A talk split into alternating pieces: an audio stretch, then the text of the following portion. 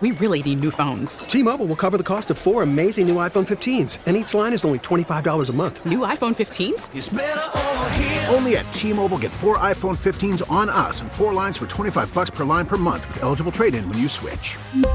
Minimum of four lines for $25 per line per month with auto pay discount using debit or bank account. $5 more per line without auto pay, plus taxes and fees. Phone fee at 24 monthly bill credits for all well qualified customers. Contact us before canceling account to continue bill credits or credit stop and balance on required finance agreement due. $35 per line connection charge apply. Ctmobile.com.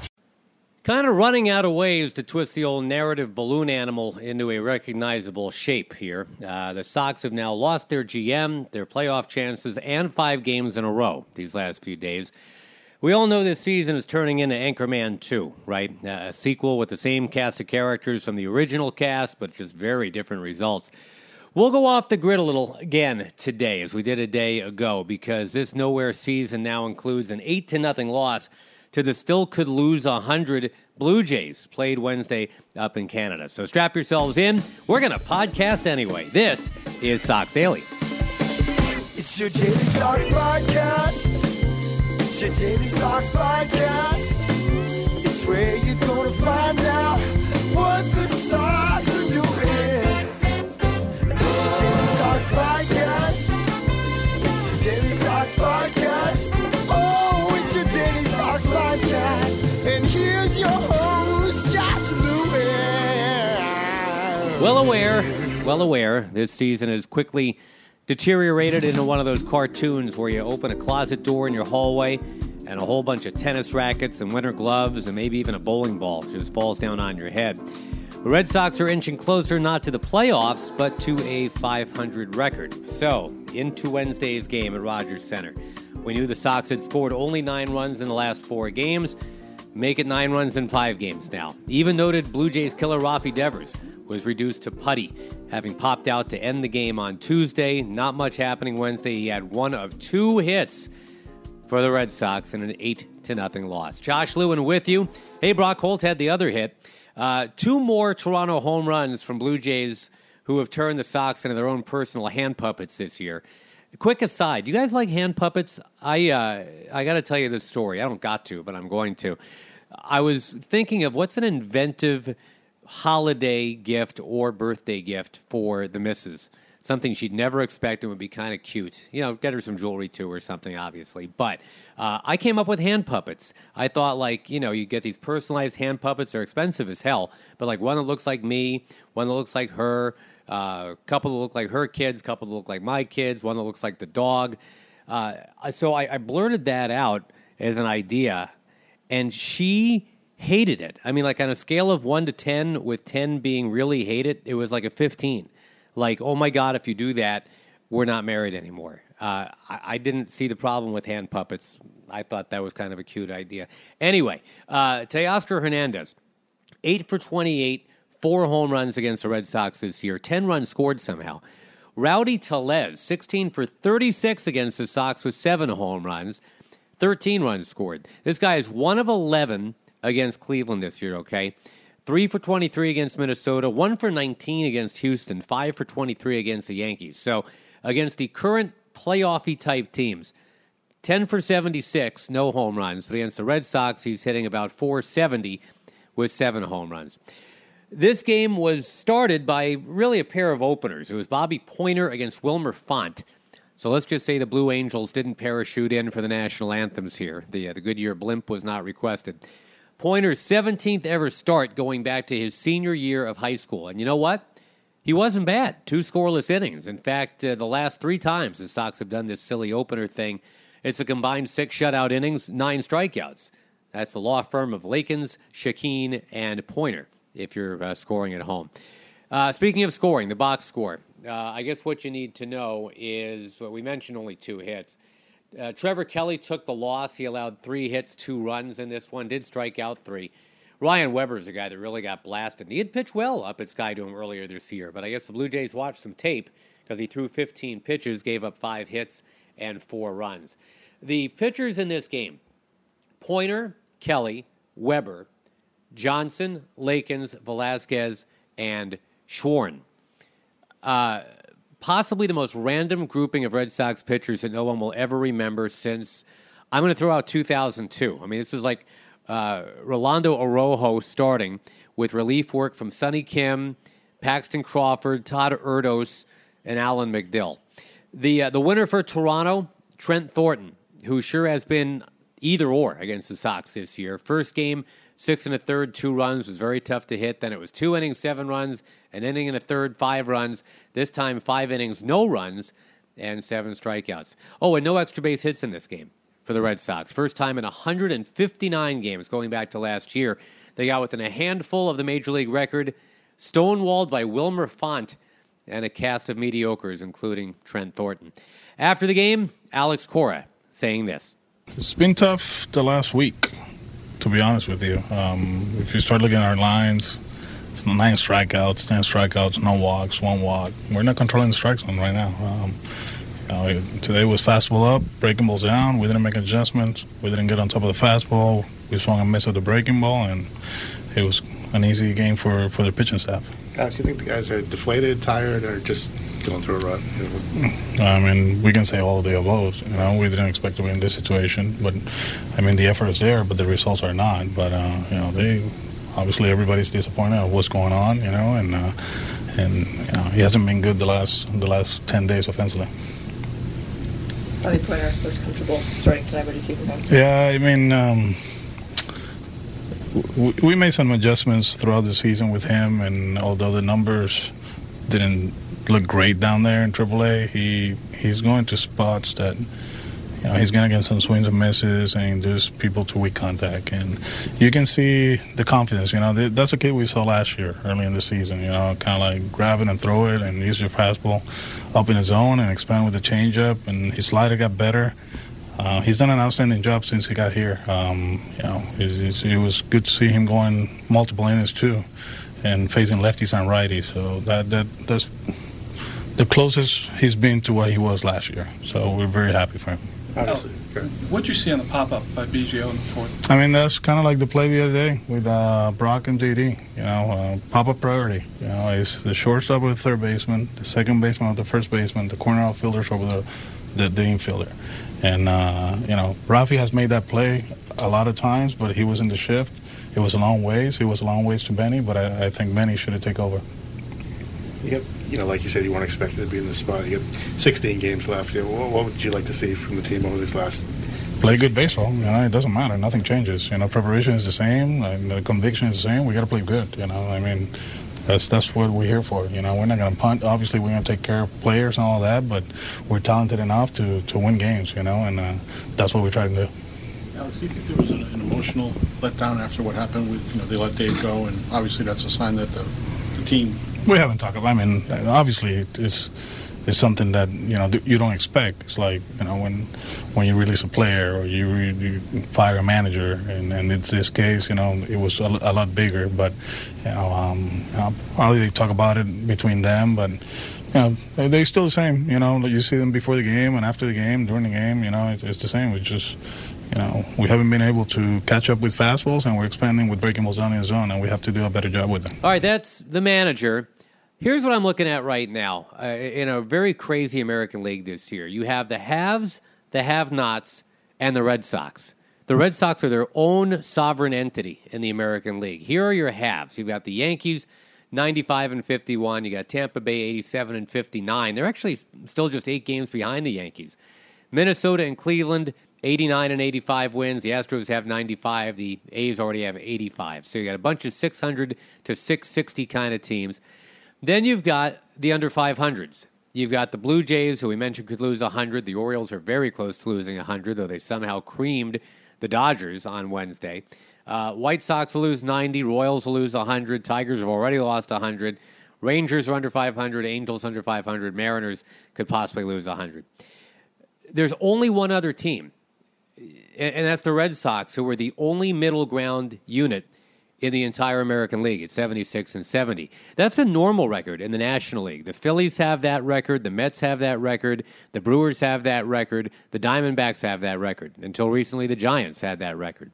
Uh, it's very tough to explain, but it's just weird. They're just kind of an island among either great or not so great in the American League, just uh, their own little no man's land. So, to pass some time on the rest of the podcast without having to do deep dives into why the pitching suddenly stinks and even the top four guys in the batting order can't hit, yesterday I did a dive instead into a favorite Red Sox season. I told you guys 1999 was kind of my coming of age Red Sox season as a guy who had not grown up a Red Sox fan, but a Mets and Orioles and, and even tangentially a, a Tigers fan. Uh, so I I mentioned 2002 a little while ago, and that obviously was not a very strong year. But 03, I want to kind of just go back and, and free associate a bit because if you go back and look, I mean, obviously the easy thing to do would be to do a retrospective on 04 or any of the other World Series seasons. I know 03 ended with a gut punch. I, I get it. But what a wildly entertaining season that was. Nearly a quarter of their wins coming in their final at bat. That was a season of cowboy up. We'll get back to that in a sec. Uh, Bill Mueller won the batting title. His emergence is why they, they traded Shea Hillenbrand for Byung Hyun Kim, which was huge, of course. We're coming up on the anniversary of maybe the most dramatic and meaningful comeback of that season. We're about a, a week away from it, I guess, maybe a week and a half. Uh, that's when they were down five to two with one strike left to them, and Todd Walker homered into the visitors' bullpen against the Orioles' Jorge Julio, and Ortiz walked it off with a home run in the tenth. The ALDS, I was actually at a lot of it. I was working for Fox then as a sideline reporter, so I actually got to to talk to. Uh, I guess, well, yeah, it was Derek Lowe. I was going to say, who did I talk to after Game Five? It was Derek Lowe after the the best sinker ever to strike out Terrence Long.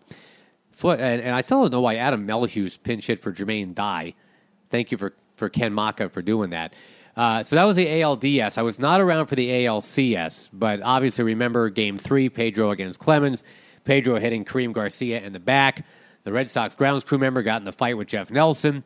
Uh, the Sox forcing Game Seven with the the nine six win in Game Six had the big late home run by Trot Nixon to pull away. Game Seven, Mike Mussina's first relief appearance was a beauty. Got out of the first and third, nobody out jam in the fourth when Clemens faltered. And that set up the comeback off Pedro when Grady Little left him in too long, blah, blah, blah. And ultimately the home run by Aaron Boone off Wakefield, leading off the bottom of the 11th. I've never done a take on the podcast about uh, the whole Grady Little Pedro thing because why? I mean, this was back in 03. But it's a criticism that rang a little hollow to me because all season long, the bullpen was the bane of the Boston Ball Club. I mean, you guys were there, I wasn't. But all year, the cry was, please, Grady, don't go to your bullpen. Then in game seven, he sticks with his star and, and he loses his job. But keep in mind here, uh, the bullpen had been getting it done in October, right up until then. 12 postseason games. I looked this up. They had a 1.3 ERA at that point, including unbelievable work from Scott Williamson and Mike Timlin. Timlin set down the first 23 batters he had faced in the playoffs. And I do remember this working for Fox that the executives were pining for that unlikely Red Sox Cubs World Series, and both teams got within five outs of making it happen. The legend was written that one team fell down when, when someone reached for a ball he shouldn't have in Chicago. The other one fell down when someone, uh, well, failed to reach for a ball. And then that someone in Grady Little uh, in Boston. That's that narrative. Steve Bartman, living in infamy in Chicago, he was a fan that reached for the ball. Grady Little uh, did not reach for the ball, and and there you kind of had the whole 03 postseason carved down to just that. The uh, the big hit of that disastrous eighth inning of Game Seven, as I remember it, was the broken bat blooper by Posada. Just found that perfect patch of grass in shallow center where none of the three fielders pursuing could get to it.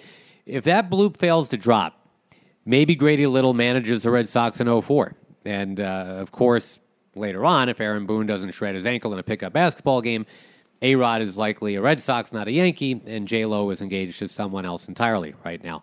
But 2003 post mortem, some of the things I just looked up and thought I'd share with you. 491 slugging percentage. That was a major league record. That was better than the 27 Yankees of DiMaggio and Ruth. Six players hit at least 25 home runs. Eight players drove in at least 85. No one with more than 105, but you had eight between 85 and 105, which had never been done before. How deep was the, the 03 lineup? The production out of the number nine spot that year was 24 homers, 93 runs batted in. The Tampa Bay Rays that year, as the Devil Rays actually back then, from their cleanup spot, got 14 home runs and 61 runs batted in. So the Red Sox about doubled that from their ninth place hitter. I loved from afar that whole cowboy up thing, uh, which led to the rather unsettling sight, if you don't remember, of Southies kind of parading down Lansdowne Street in Stetson hats and leather chaps. Cowboy Up, if you don't know or don't remember, uh, it was a song by Toby Keith. It was a failed Jason Priestley rodeo movie. It's the name of a dance. It's the marketing slogan for the state of Wyoming for a while, but none of that's important right now. Uh, finishing second again was a big deal. I do remember that because obviously they didn't win the division, didn't get home field, which ended up costing them in game seven. But I remember saying on a Fox broadcast that summer that the Sox were, were becoming the Avis Rent-A-Car of pro sports. Being number two, they do try harder. Boston uh, finishing second in its division every year, six years in a row. Only one longer streak than that in the history of American pro sports. That was the Detroit Lions, second in the NFL Central, or the NFC Central, I guess, 1969 to 1975. See, there's a little nugget you probably didn't know. The, uh, the Sox that year, 53 and 28 at home, hit 316 at home did not win the division. And I look at that 53 and 28 at home, and it just kind of makes me sad because the Red Sox is here 36 and 39 at home, which is, oh, let's just say a lot of the reason this season has gone the way it's gone. So, Thursday, trying to break a five game losing streak against a team that recently had a seven game losing streak. Your pitching matchup kind of interesting. It's Jhoulys Chacin, Milwaukee's opening day starter, now turned Red Sox vagabond against former Red Sox Clay Buchholz. First time he'll start against the Red Sox, so that's pretty cool. It was 12 years ago that he threw that no hitter. The 10 0 final against Baltimore, 115 pitches. Buchholz is 35 now, 12 years removed from that second ever major league start. Uh, two time All Star, two time World Series champion, more than a thousand big league strikeouts, and now gets to face the Sox. And, uh, well, that's what you got. That's kind of the big circle it on your calendar moment for September 12 to finish up this road trip. And, well, not quite, actually. They, they finish up the American League portion of the road trip, then they hop on to Philly. Weird off day on Friday. It's just a Saturday and Sunday in Philly before they come home to face a Yastrzemski. Mike Yastrzemski and the San Francisco Giants coming in. Bruce Bochy's last tour through the American League. And I'll leave you with this. If you didn't see this weirdo stat, this was as of Tuesday, but this was incredible to me. Bruce Bochy, uh, managing from 1995 to 2019, and his all time managerial record on that date was 1995 and 2019. That's the kind of number nonsense you just can't make up, and that's why we love baseball. Even when the Red Sox lose in Toronto 8 to nothing. This is Josh Lewin. Talk to you again soon. Thanks for letting me yammer at you for a while. We call it Sox Daily. Bye bye.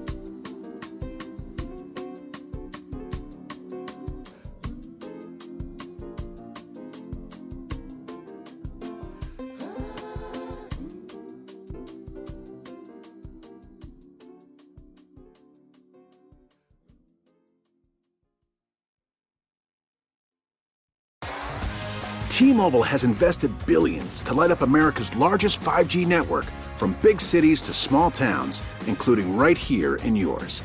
And great coverage is just the beginning. Right now, families and small businesses can save up to 20% versus AT&T and Verizon when they switch. Visit your local T-Mobile store today.